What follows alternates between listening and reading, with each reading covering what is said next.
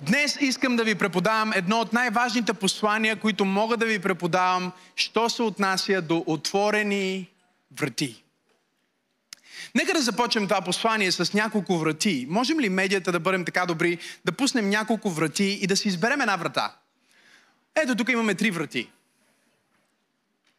Сега, коя врата избираш? На мен ми е симпатична, примерно, средната. Лявата? Дясната?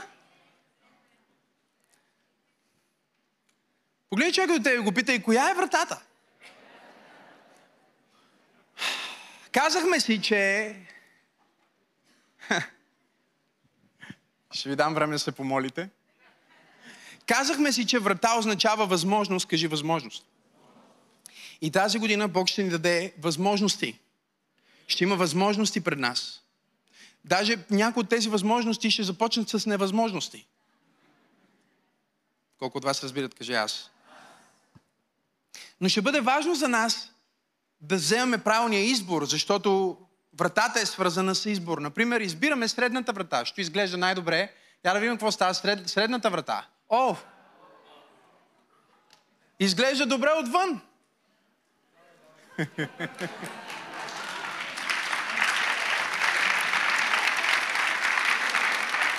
Сега, това се отнася за някои от вас, които сте се влюбили в някой. Мога ли да проповядвам днес? Някой гледа това в момента и си казва, пасторе, не може ли тази проповед да я включиш преди 5-6 години? Ако това си ти, не се обръщай към жената или мъжете, който е седнал на теб. После гледаме тази задръстена врата, гледаме другата врата. Нека да видим какво има за тия врати. Едната врата ни предлага пътешествие по света. Другата врата ни предлага ново имение. Кажи отворени врати. Важно е да се научим как да избираме правилната врата. Така ли е? Говорете ми. И не винаги, когато нещата изглеждат добре на повърхността. Вижте, един от проблемите на нашето време е, че ние търсим най-бързото, най-лесното, така ли е? Говорете ми, най-близкото. Сега, тази година вие ще имате врати пред вас. Нека отворим още врати. Имаме ли още врати? Е, друг дизайн. И сега тук става комплексно, защото вече имаме две хубави врати или две врати, които изглеждат еднакво добри отвън. Мога ли да ви проповядвам това? Нека да отворим Библията си на Деяния на апостолите, 16 глава. Една от любимите ми истории в цялата Библия се съдържа там. Започва от 6 стих и там се казва апостолите преминаха фригийската и галатските земи, като им се забрани от Светия Дух да проповядват Словото в Азия. И като дойдоха срещу мисия, опитваха се да отидат в Витиния, но Исусовия дух не им позволи. И тъй, като изминаха мисия, слязоха в Троада и яви се на Павел през нощта в видение. Един македонец стоеше и му се молеше, казвайки, ела в Македония и помогни ни. И като видя видението, забележете, като видя видението, веднага потърсихме случай да отидем в Македония. Като дойдохме до заключение, че Бог ни призовава да проповядваме благовестието там. Ако си водите записки, посланието ми днес се казва Коя е правилната?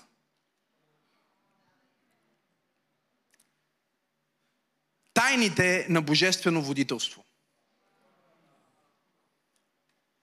Питай човека до теб, коя е правилната врата?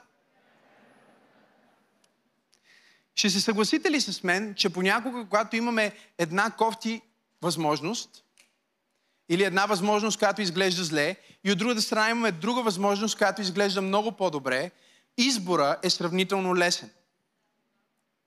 Но понеже тази година Бог ще ви даде много отворени врати и на където погледнете ще имате отворени врати и където и да отидете ще имате възможности, играта ще стане по-сложна, защото няма да избирате между добро и лошо привидно, а ще избирате между добро и добро привидно. И когато трябва да решиш между две добри опции, тук ли сте днес? Между две добри позиции, между два добри пътя, между две добри възможности е по-трудно, отколкото когато трябва да решиш между нещо, което изглежда добре и нещо, което не изглежда чак толкова добре.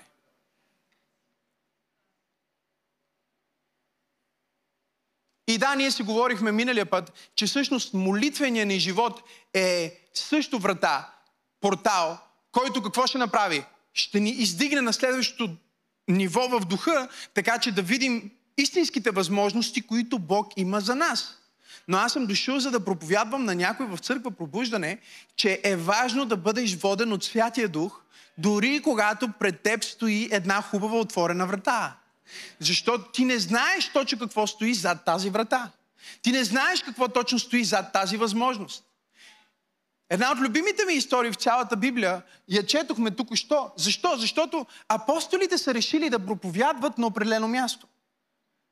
И безпредседентно ни се казва, че Святия Дух, забележете, им забрани да проповядват. Не знам дали сте тук днес. Святия Дух им забрани не да извършат някакъв грях. Хайде, говорете ми. Не да направят нещо лошо. Святия Дух им забрани това, което Исус им заповяда. Исус им каза, идете по целия свят и проповядвайте. И те отидоха, за да изпълнят това, което Исус им каза. Но има разлика между това, което Бог е казал в своето слово написано и това, което Бог понякога казва на теб конкретно в този ден и този сезон на твоя живот. И разликата не е противоречие в естеството на Словото или в философията на Словото, но в конкретиката на приложението на Словото. Не знам дали сте тук днес. Тоест, ние не казваме, че Святия Дух може утре да ти каже да убиеш някой. Въпреки, че в Библията пише не убивай. Нали? Ние не казваме, че Святия Дух ти казва, абе, тук можеш да послужиш, нали, за да бяла лъжа. Мога ли да проповядвам днес? Ние не говорим за такова противоречие между Словото и Духа, но ние говорим за онези общи неща, онези детайли от живота, които ние имаме в Светото Писание. Но Святия Дух понякога има друг път за нас. Кажи друг път. Святия Дух има различен план за всеки един от нас. И докато в Библията пише как да живееш живота си, в Библията не пише дали да следваш медицина, хайде говорете ми, или а, бизнес администрация. Така ли е? Мога ли да проповядвам днес? А, а, в Библията пише какви са основните принципи на това как да избереш партньор за твоя живот и как да създадеш а, чудесни брачни и дори предбрачни взаимоотношения с твоя партньор. Но в Библията не пише, че на 30 аз се опитвам да проповядвам. Библията не пише, че на 30 януари, докато си пиеш кафето в Коста и слушаш проповед на пастор Максим на твоят лаптоп, някое момче ще забележи, че слушаш проповедта на пастор Максим и ще дойде да ти каже, хей, и аз слушам пастор Максим. И...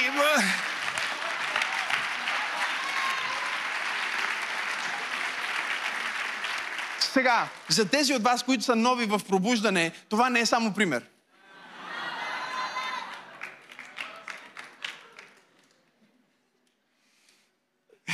Говорих си с една моя а, коучинг клиентка. Наскоро тя казва, лета за Брюксел ли беше, не помня вече къде. И вика, докато лета, имам си даунлоуднати твои послания в YouTube. И съм си сложила, а, нали, телефона на, на, на, на маста и слушам посланието и просто ти казваш нещо, аз се усмихвам и трудно ми е да не реагирам, но все пак съм в самолета, нали, не искаш да се обръщаш, да говориш на хората и така нататък. Вика, но стоя така и леко си се подсмихвам, при което по едно време една жена, която беше седнала до мен, така поглежда леко и ме гледа и аз викам, окей, може би трябва да се успокоя. След малко жената ми, ми прави така и аз, и аз си правя така и, и тя ми сочи телефона и, и, и аз си гледам телефона и ти си там ми проповядваш и, и тя ми казва,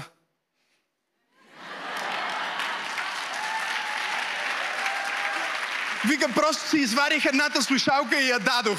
И така, вика, през целия полет слушахме проповедта заедно.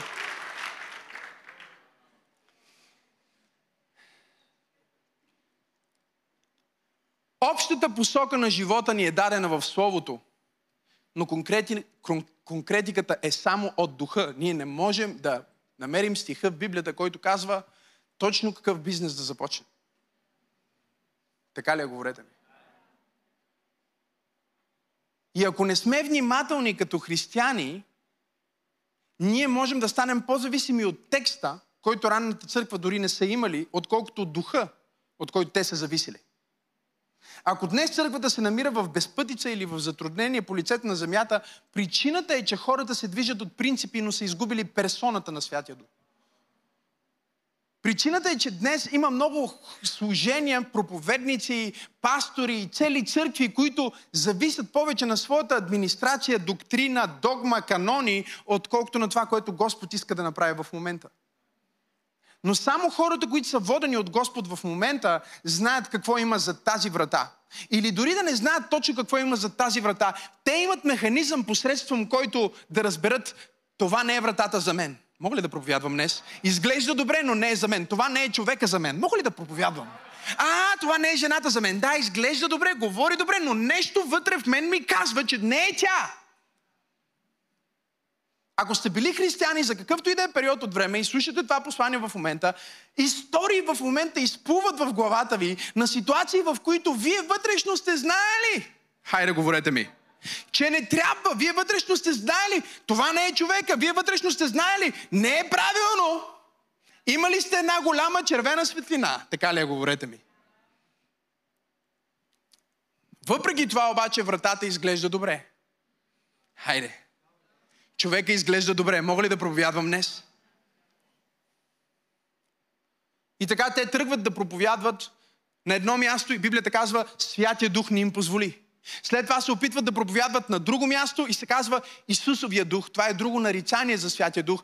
Е, той е духът на Господ Исус. Не им позволи да отидат и там.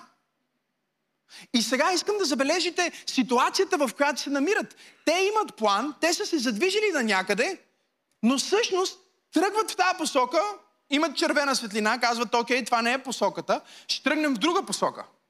Мога ли да проповядвам днес? Това е за всеки един от вас, който търси водителството на Бог и е спрял. Бог казва, не дей да спираш да се движиш, докато чакаш.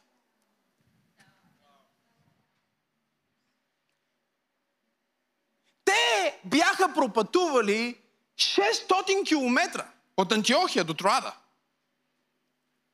търсейки посоката на Бог. Днес има християни, които няма дори да си мръднат задника от тях. Мога ли да проповядвам? Защо? Защото не са получили ясна посока от Бог, не са получили ясна директива. Но един от принципите на водителството е, че е много по-лесно да бъдеш воден, ако се движиш, отколкото ако си спрял. О, аз се опитвам да проповядвам днес. Тоест, ако въобще ти искаш да разбереш коя е правилната, трябва да се задвижиш. Путни човекът му кажи, движи се. Движи се към възможността, движи се към бъдещето, движи се към, към общата посока, която Бог ти е дал. И докато ти се движиш към общата посока, Бог може да коригира всеки един малък детал, за да те заведе точно там, където те иска. Имам ли пет човека в църква пробуждане днес, които могат да свидетелстват, че Бог ги е водил през целия им живот и днес са точно там, където Господ ги иска? Имам ли хора, които могат да свидетелстват, че са минали през някои врати и са разбрали, че не беше вратата за мен, но Бог беше способен дори в лабиринта да отвори нова врата и да им изкара? Слава на Бога! Слава на Бога! Казах слава на Бога! Слава на Бога, че някой от тези бъркоти, в които ти сам се заби, Господ пак ти изкара. Хе-хе. Някой от вас, когато попаднете в затънтена улица или ситуация, а, дявола ви атакува, дявола ви атакува. Не ви атакува дявола, собствените ви избори ви атакуват.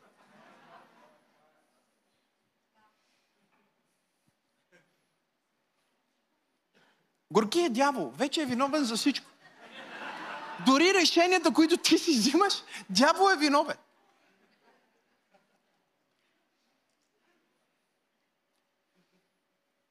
Стига се обвинява от дявол и осъзнай, че в твоите избори се крие твоето бъдеще. В твоите избори се крие твоето какво? Бъдеще. Да ви кажа ли нещо повече? Днес вие живеете във вашите избори последните пет години. Физическата ви форма е свързана с изборите, които сте правили по отношение на а, вашите тренировки и по отношение на с какво се храните и по отношение на вашите хранителни навици. А, се опитвам да проповядвам днес. А, а, човека, с който в момента прекарвате време и който ви къса нервите, мога ли да проповядвам днес? Който се молите Господ да, да го промени и това не е библейско, както казахме миналия път. Никъде в Библията няма да намерите стиха, моли се Бог да промени жена ти. Или моли се Бог да промени мъжа ти. Но ще намерите стиха, Боже, промени мен. Защото ако промениш мен, ще промениш начина ми на вземане на решения. И аз ще вземам различни решения и ще имам различни резултати. Ако ти си нещо днес, то е заради твоите избори. И тук ние не изключваме и не обесценяваме Божията благодат и това, което Господ е направил в живота ти. Но дори Господ не може да те спаси, ако ти не искаш. Мечтая си да напиша тази книга и да направя тази поредица един ден в църква пробуждане. Баба ми каза. Едно от нещата, които баба ми винаги казваше ако човек сам не си помогне, дори Господ не може да му помогне.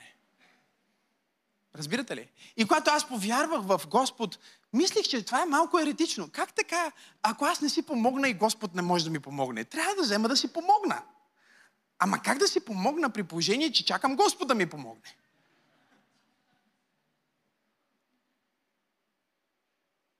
После почнах да чета Библията и разбрах, че всъщност Господ чака аз да му помогна на Него. Не знам дали чухте какво казах. Господ чака аз да направя нещо. Господ чака аз да проповядвам. Господ чака аз да направя стъпка на вяра, да предприема някакво действие.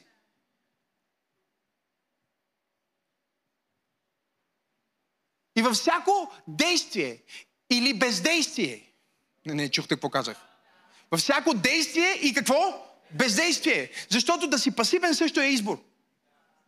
И това е което много хора не разбират. Те не разбират, че да стоиш и да отлагаш и да не правиш нищо, всъщност е решение.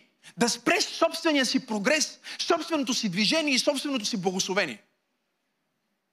Ако тръгнеш към дадена посока и усетиш, че вратата е затворена, защото Господ не иска тази врата да се отвори, или дори изглежда отворена, но духът ти казва, че не е вратата за теб, не дей да спираш, да, да, да се бетонираш и да си казваш, ето нищо не се получава за мен, пробвах в едно, пробвах в друго и не става. Виж тези апостоли, виж тези ученици на Господ Исус Христос, които знаеха, че факта, че тук не може и там не може, не значи, че никъде не може а значи, че някъде трябва. Мога ли да проповядвам?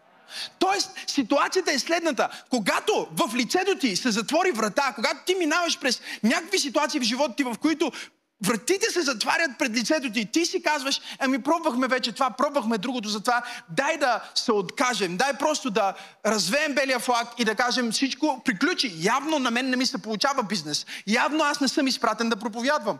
Те можеха да си кажат, еми, виж, опитваме се да проповядваме тук, не се получава.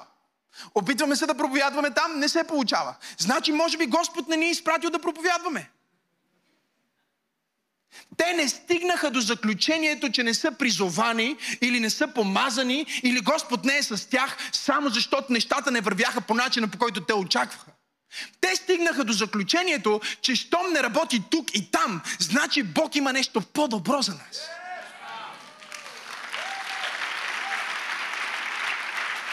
О, трябва да благодариш на това момиче, че те скъса. Защото Бог има нещо по-добро за теб. Трябва да благодариш на този шеф, че те съкрати. Защото Бог има нещо по-добро за теб.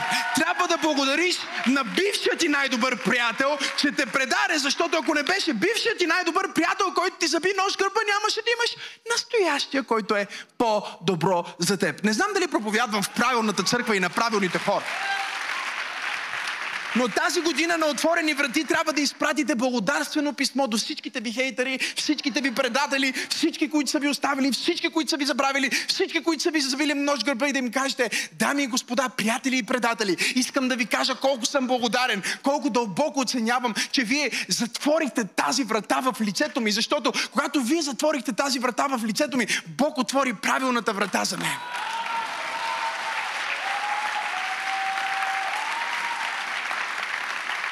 Ние знаем, че е правилната врата в ретроспекция. Но в перспектива, Не можем да разберем дали е правилната, защото много често правилната е неправилната. И моят български не е развален. Просто откровението ви е бавно. Искам да схванете това. Те искаха да проповядват по тези места, защото бяха проповядвали там вече.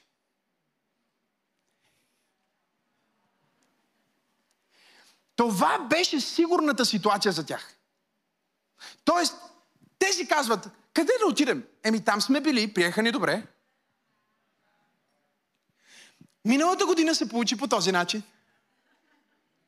Не се очудвайте, ако неща, които са се получили миналата година, не се получават тази година. Не си казвайте, мале, получи се миналата година, не се получава тази година. Явно Господ вече не е с мен. Не, точно защото Господ е с теб. Точно за това Той няма да позволи да се повтаря едно и също благословение. Защото ако благословението се повтаря, ти ще станеш по-зависим от благословението, отколкото от благословителя. Но понеже Бог иска да си зависим от Неговото водителство, Той прави нещата така, че както е било преди, не е сега.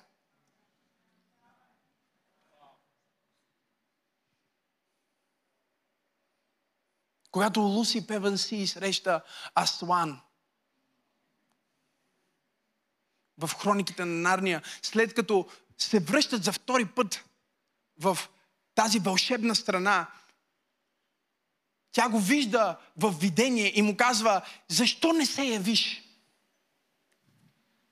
Защо не ни спасиш? Защо не ни помогна, както миналия път? И лъвът, който е преобраз на Господ Исус Христос, защото С.С. Луис е бил убеден християнин и богослов и всъщност той превежда духовни реалности през приказки. Поглежда към Луси и казва Nothing ever happens the same way twice, dear one. Нищо не се случва два пъти по един и същи начин, скъпа. И знаеш ли, що не се случва два пъти? Защото ако се случва два пъти, ти ще уповаваш повече на процеса, отколкото на моята персона. Но аз искам да разчиташ на мен. Дори когато изглежда като че не съм там. Защото точно когато изглежда като че не съм там, не ти отварям врати и не ти помагам, аз работя зад колисите за да те приближа до себе си и да ти дам нова близост с мен, така че да знаеш, че каквото и да става в живота ми, Той никога няма да ме остави, Той никога няма да ме забрави. И по всяко време, което аз отворя сърцето си и започна да се моля, Той е способен да ми каже не наляво, не надясно, карай направо. Това е вратата.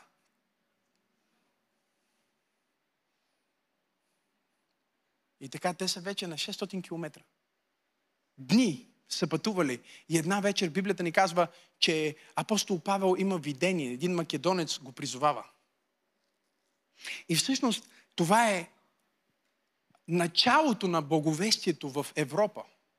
Това е началото на проповядването в нашата част на света. Но когато този Павел се събужда от съновидението и споделя съновидението със своя екип, Умишлено го прочетох два пъти и го прочетох по-бавно. Надявам се, че е влязло във вас. Той имаше визия, визия от Бог, но те всички разбраха, че става дума за тях. Тоест, вижте как го е записал доктор Лука. Той е записал, ние всички стигнахме до заключение, че Бог ни призовава да проповядваме благовестието там.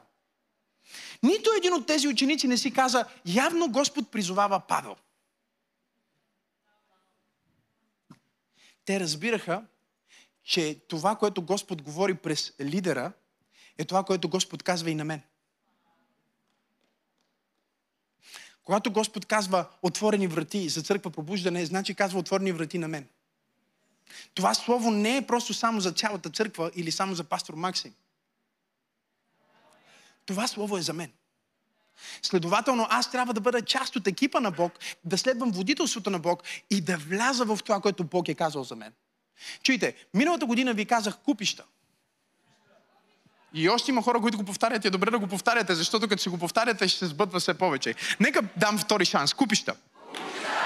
Говорих за това, че ще има купища от благословения. И в рамките на месеци се случиха неща, които са просто необясними.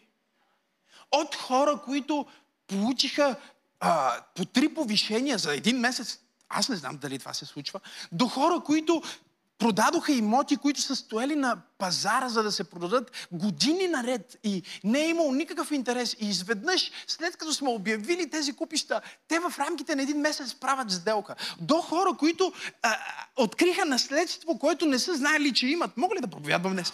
Толкова много свидетелства получихме от тези купища. Защо? Защото Бог го каза и хората го приеха, че това слово не е само за, че църквата ще има сграда.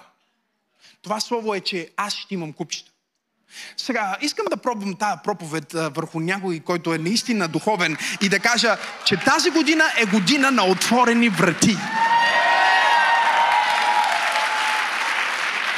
А, тези врати не са само за нас.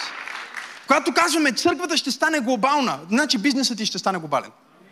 Когато казваме църквата ще стане глобална, значи твоя бранд ще стане глобален. Когато казваме, че ако сме имали до сега 50 хиляди, ще имаме 500 хиляди. И ако сме имали 500 хиляди, ще имаме 5 милиона. И ако сме имали 5 милиона, ще имаме 50 милиона.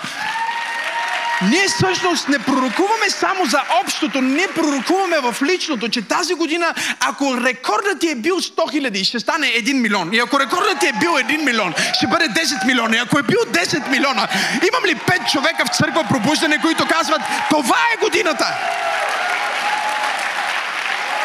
Отворени врати! О, Боже мой, някой ще има една сграда и втора сграда и трета сграда. Някой ще има една кола и втора кола и трета кола. Някой ще има един бизнес и втори бизнес и трети бизнес. Пастор, аз дори не съм имал бизнес до сега. Подготви се, подготви се! 2024! О, 2024 ще бъде година на отворени врати. Но какво ще правим, когато имаме затворени врати вместо отворени врати? Защото за да влезеш през отворената врата, трябва да минеш през няколко затворени врати. Само аз ли съм забелязал, че в живота преди добрия вариант винаги има компромисен?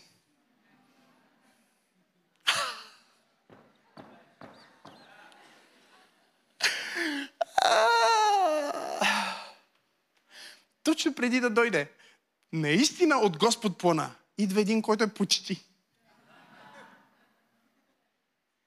И тук почва да работи твоята ситуация, в която ти си казваш, о, вече си на 32, стара мома.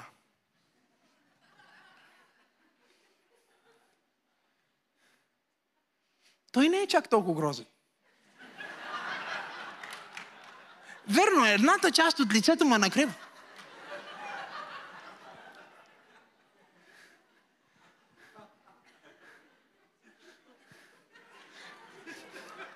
Но Библията пише да сме благодарни. Малко е прегърбен, ма какво толкова? Ако беше твърде висок, нямаше да ми е удобно.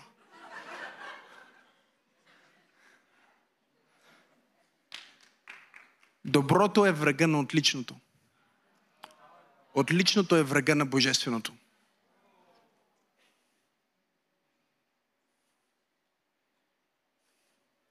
Тамън Бог да ти прати правилния и идва някакъв чичко паричко.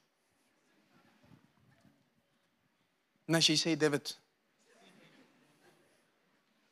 Мога ли да проповядвам? И ти си казваш, това е той. А ти си просто поредната.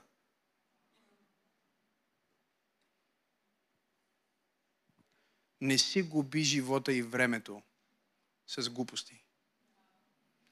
Ако вярваш в Бога, който ти проповядвам, знаеш, че доброто е врага на Божественото. И точно когато ти дойде някаква малка... Следвате ме внимателно, нали? Когато тази сграда, сделката за нея пропадна, ние почнахме да гледаме всякакви опции.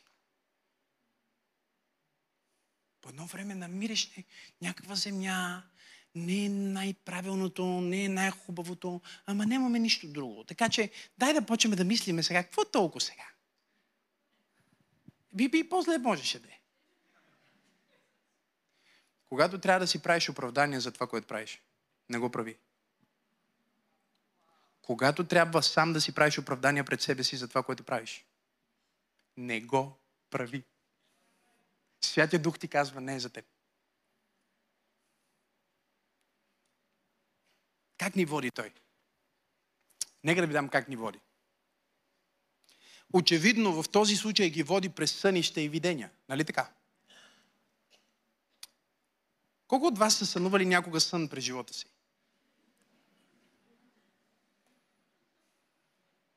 Колко от вас си казвали след това, какво за Бога беше това?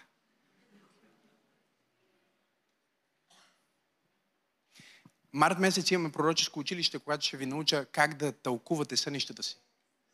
Защото в сънищата ви Бог ви говори. Сега вие четете, че той видя един македонец, който му казва, Елани, помогни.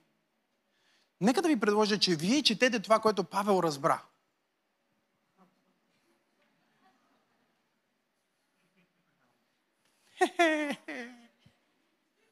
Ние не знаем дали Павел се е видял, по, какво, по какъв точен начин се е видял.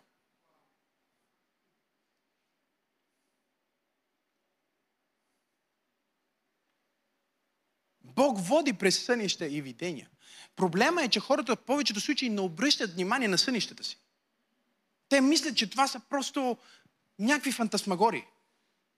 И аз не, не ви осъждам за това, защото а, когато аз открих значението на сънищата и че всъщност сънищата са един от основните методи, по които Бог комуникира, чрез които Бог комуникира с нас, аз бях в шок първите години, докато се науча включително и докато се срещна с хора, които могат да ме обучат как да разбирам собствените си сънища добре, защото аз сънувам всяка вечер почти. Но не знаех как да разбирам това, което сънувам. А толкова много от нещата, които сънувах, знаех, че това е важно нещо. Тук ли сте днес? Разберете, Йосиф имаше сън като 15 годишен. И баща му знаеше какво означава съня. Но Йосиф не знаеше какво означава съня. Чак когато беше в затвора на 30, той вече знаеше как да тълкува сънища. С други думи, съня е дар от Бог, но тълкуването е умение. Тук ли сте днес? И затова един от основните начини, през които вие ще говорите с Господ в живота си, не знам дали сте готови да си го записвате, е чрез ментори. Погледни човекът му кажи, кой е твой духовен ментор? Ето каква е ситуацията с менторите. Готови ли сте? Да речем, че ти имаш най-невероятния дар на сънища. Или дори не само дар на сънища, да кажем, че ти виждаш видения.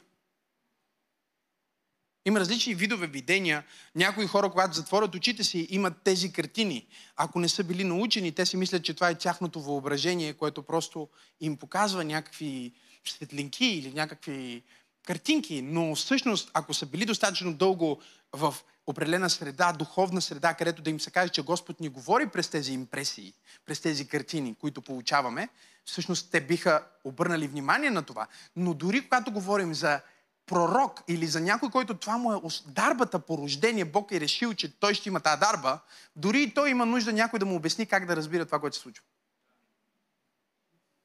Не знам дали сте тук днес. И затова в Стария Завет имаше едно, а, две или дори някои смятат, че са били повече от три пророчески училища, където хора, които са били пророци като дарба от Бог и са виждали сънища и видения, защото Бог каза, ако има пророк между вас, аз ще му се открия в сън и в видение. И ще му покажа бъдещето в сън и в видение. И пак Бог му дава сън, но той не може да разбере какво значи неговия сън. Защо? Защото има нужда от някой старши, който знае какво значи това.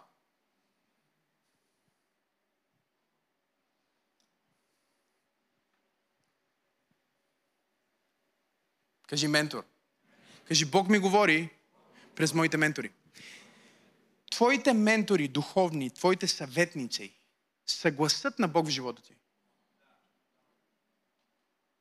И тук е проблема днес, че много хора нямат ментори и не се съветват с никой. А Бог води през съвет.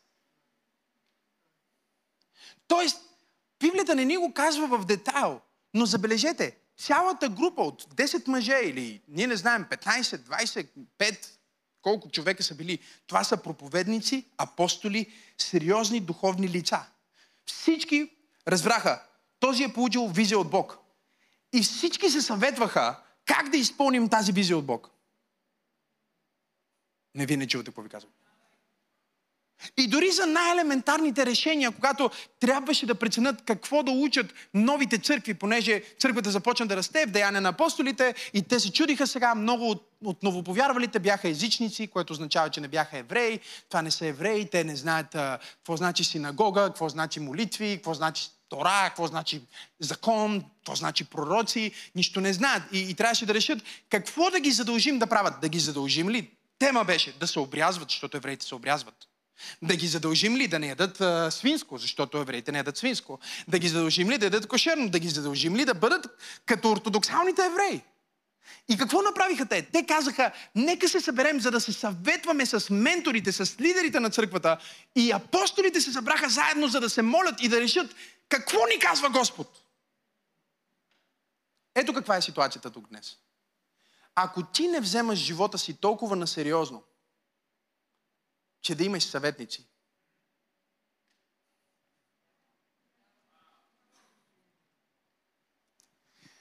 Няма президент без съветник. Тук ли сте днес? Няма цар без съветник. Тук ли сте днес или не? Изгубих ли ви? Няма човек, който управлява голяма корпорация, който няма съветници.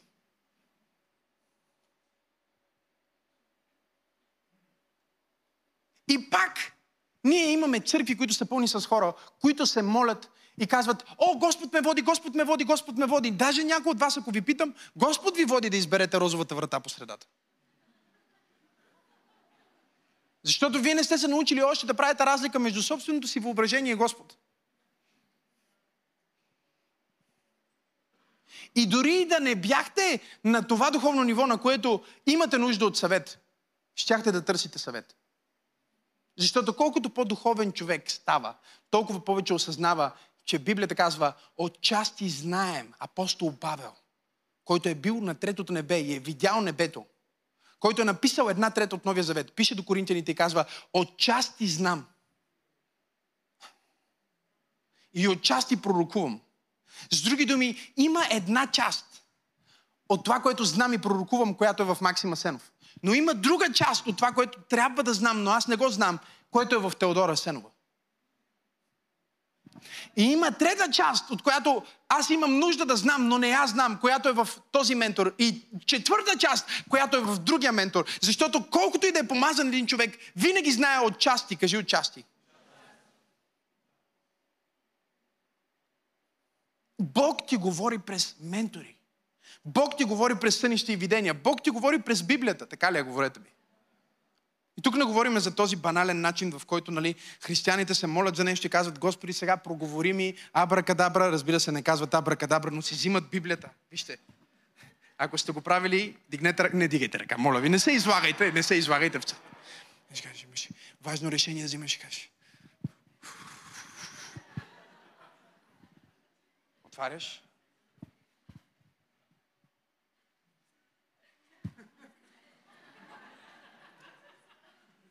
Юда отиде и се обеси. Юда отиде и се обеси. Ти си казваш, не, не, не, не, това може да не е от Господ. От двама свидетели всяко нещо ще се потвърди. Отваряш. Идете и правете същото.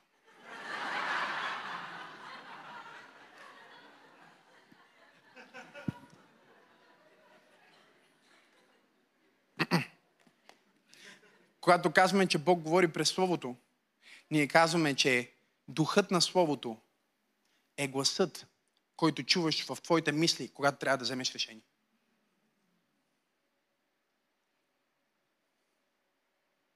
Тоест, когато ти си чел Библията, искам да го обясня, за да го схванете, честотата, на която Библията говори, е гласът на Святия Дух. Това е същата честота. И когато вие утре си пътувате към работа, караш си колата, ти звучи като Библия тази мисъл. Не, не е непременно да е стих от Библията. Следвате ли ме внимателно? Но ти звучи като Библия. Както ти звучи Библията, когато четеш Библията. Тази мисъл ти звучи като Библията. Бог ти е говорил. Да го заведа ли по-далеч? За тези, които не четат достатъчно Библията, те не познават гласът на Библията. Гласът на Библията за тях е гласът на проповедника, който слушат. Гласа на Бог прилича на гласа на твоя пастор. Както си вървиш изведнъж чуваш Максима Сенов ти казва нещо в главата ти. Не Максима Сенов, Бог ти говори. Просто ти си мислиш, сетих се за пастора, как каза това. А, а всъщност тази асоциация не е, няма нищо общо с пастора, просто Божия глас винаги звучи като гласа на твоя пастор. Защото ти асоциираш Словото и честотата на Словото с проповедите, които си слушал. Проповед след проповед след проповед. Затова дори пророка Самуил, когато чу Божия глас за първи път, си помисли, че го вика неговия пастир Или. И отиде при него и каза, татко, за какво си ме повикал? Или каза, не съм те викал. И момчето се върна обратно, легна си и отново чу Самуиле, Самуиле. И отново отиде при своя пастор при Или и каза, татко, викаш ме. И той му каза, момче, не те викам. Но осъзна, може би Бог го призовава. С други думи, дори Или знаеше как звучи гласа на Бог за един ученик. Защото и той е бил ученик. Гласа на Бог звучи като гласа на твой проповедник. И тогава Или му каза, сега, когато отидеш и си легнеш и отново ме чуеш как те викам, не те викам аз, всъщност те вика Бог. По същия начин, както дойде при мен и ми каза, ето ме, кажи ми какво да правя, застани на леглото ти и кажи, тук съм, слугата ти слуша. И така пророк Самуил се научи да чува Божия глас. Разбирате ли, че Или не беше пророк, Самуил беше най-великият пророк на своята диспенсация. И пак ментора му го научи как да разбира Божия глас. Проблема е, че днес ние не осъзнаваме, че Господ използва несъвършенни хора, за да извърши своята съвършенна работа в теб. Толкова те обича Бог, че Той ще използва всеки човек, на който ти даваш ухото си. И Бог през него ще ти даде отговор. Разбира се, тук не говорим за някакви а, а, хора, които не искаш да, да следваш техния пример и техния модел на поведение, но говорим за Божии хора. Окей, okay. така че сънище и видения. Библията, менторство, записвате ли си? Едно от любимите ми обстоятелства, кажи обстоятелства. И последно, но не по важност е интуиция, кажи интуиция. Тоест, когато ти си пред тези възможности, твоята интуиция ще те тегли и знаеш, че интуицията ти, защото не винаги е свързано с рационализъм. Тоест, ти гледаш вратите и виждаш, тази врата изглежда добре. Сигурно от другата страна на тази възможност е хубав живота ми. Но тази е вратата, която те вкарва в затвора. Но ако слушаш внимателно твоята интуиция, Бог ще ти говори в твоята интуиция и ще те насочва към друга врата. Защото Бог знае точно какво стои зад тази врата. Той знае точно какво стои зад тази възможност. И понякога, забележете, когато ти стоиш пред някаква възможност, която дори ти изглежда добре, но вътре, ето тук, посочвам към, към стомаха, нямаш спокойствие. Колко от вас знаят за какво говоря? Нямаш спокойствие. Този човек, всичко цветя и рози, всичко е перфектно, много трябва да е добър, той трябва да е правилния. Всички ти казват браво, но ти вътре в теб, ето тук знаеш, нещо не е наред. Бутни човекът му кажи, слушай. Слушай вътрешния глас. Гласът на Святия Дух в твоята интуиция. Нека завърша тази проповед. Нека завърша това получение. Три принципа, които са много важни, когато, когато се опитваш да разбереш дали тя е правилната. И дали тя е правилната, може да се отнася за много неща. дали е правилната приятелка. Да ви заведа ли по-далеч? Дали е правилната лекарка?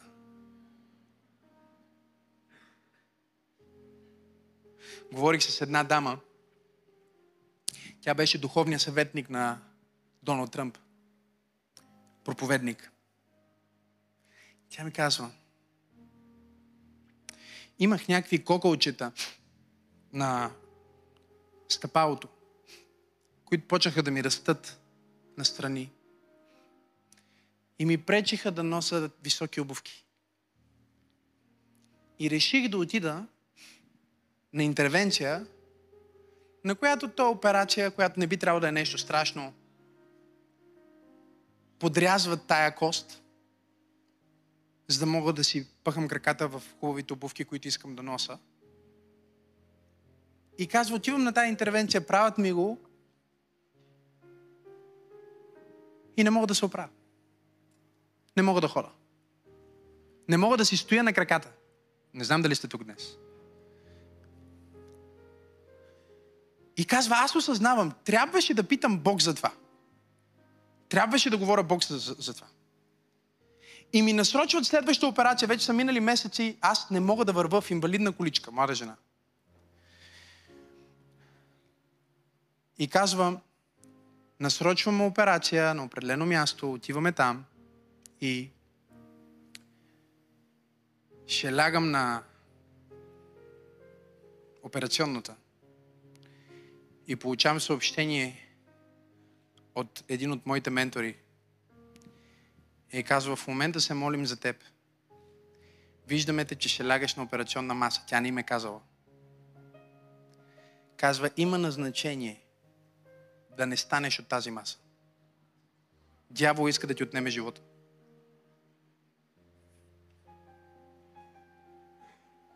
И жената получава това съобщение. Тя не им е казала, че ще ходи на тази операция. Те не знаят за това. Тук ли сте днес? И вижте какво се случва. Тя става, става веднага на операционната, казва, извинявам се, ще си плата всичко, но не искам да го правя. Ама как така? Ние вече си... Не, не, не, извинявам се, просто не мога да го направя това. Сега, когато аз я видях, вече ходише, викам, добре, какво направи? Тя каза, молих се и питах Бог, коя е правилната клиника? Кой е правилният лекар? Кога е правилното време? Бутичък да му кажи, моли се. Търси Бог. Не дей да вземеш решение без да говориш с Бог. Тук ли сте днес? Тук ли сте? Бог ти говори. Въпросът не е дали Бог ти говори, въпросът е дали ти го слушаш. Бутни човек да го питай, коя е правилната? Коя е правилната професия? Коя е правилната жена? Коя е правилната сделка? Коя е правилната сграда? Коя е правилната къща? Мога ли да проповядвам днес? Коя е правилната партньорка? Кое е правилното решение?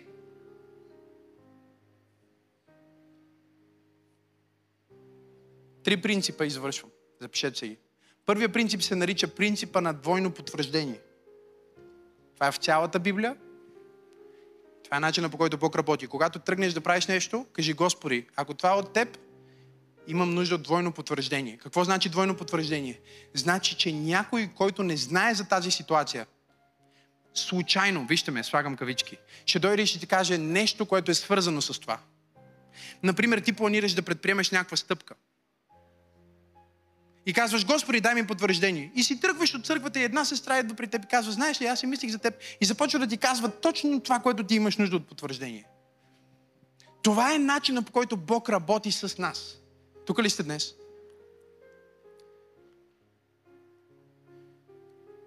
Когато трябваше да основавам тази църква, Бог ми проговори да основа. Аз казах, искам потвърждение.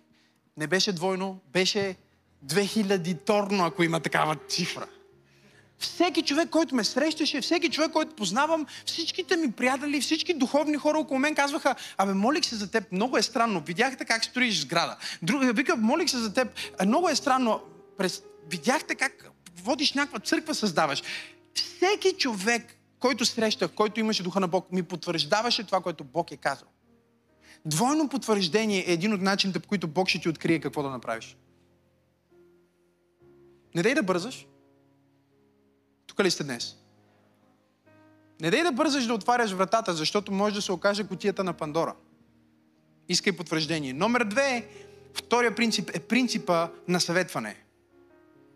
Кажи съветване. Какво значи принципа на съветване? Принципа на съветване означава, че вземаш това, което вярваш за правилно или което ти мислиш и отиваш при някой, който има Божия дух, който има мъдрост, има опит в тази област и поставяш твоя план, твоята цел пред този човек и казваш, искам да ми дадеш съвет. Но читаме, не е такъв съвет, какъвто повечето хора днес те искат съвет да им кажеш това, което те искат да направят. Когато искаш съвет, трябва да си отворен да ти се каже каквото и да е и да го чуеш. Амин? Номер три е принципът на чакане в движение. Кажи чакане в движение. Какво означава това? Чакане в движение означава, че ти казваш, Господи, аз нямам още потвърждение. Още не съм се съветвал. Ще чакам, но докато чакам, ще се подготвя. Ще бъда като апостолите, които докато чакаха, се предвижваха. Амин? И когато ти кажеш, Боже, аз няма да стоя блокиран от страх, дали това е правилното, дали не е правилното, ще стане ли, няма ли да стане, аз ще позволя ти да ме водиш. И ще се движа, докато ме водиш. Тогава Бог ще ти открие точно кое е правилното. Амен? Здравейте, скъпи приятели и партньори на Църква Пробуждане. Толкова съм щастлив, че мога да запиша това видеообращение от мястото, за което в рамките на една година събрахме първоначална вноска. Мястото, което заедно с екипа ни и вашите щедри дарения за по-малко от един месец превърнахме от пространство лишено от живот и изпразнено от смисъл в място на надежди и мечти, където животи се променят. Това не е края. Това е само началото за нас. Разбира се, ни предстои да изплатим тази сграда, но освен това сме си сложили пет основни цели до края на август месец, когато ще бъде официалното откриване на Център Пробуждане. Петте неща, които искаме да направим са номер едно да решим отоплението на сградата, номер две да сменим дограмата, номер 3 да направим изолацията, номер 4 сцената и осветлението и номер 5 е нов звук за това пространство. Всички тези неща изискват немалко ресурси заедно с нашия екип и цялото семейство на пробуждане. Сме толкова благодарни и щастливи на всеки партньор и всеки човек, който е решил да даде не само веднъж, но да се посвети месечно да подкрепя фонд сгради и особено този проект Център Пробуждане. Точно сега ще излязат линкове на екрана и разбира се в описанието, които ще ви помогнат да се включите. Не само като еднократен дарител, но като партньор за завършването на този Божий дом.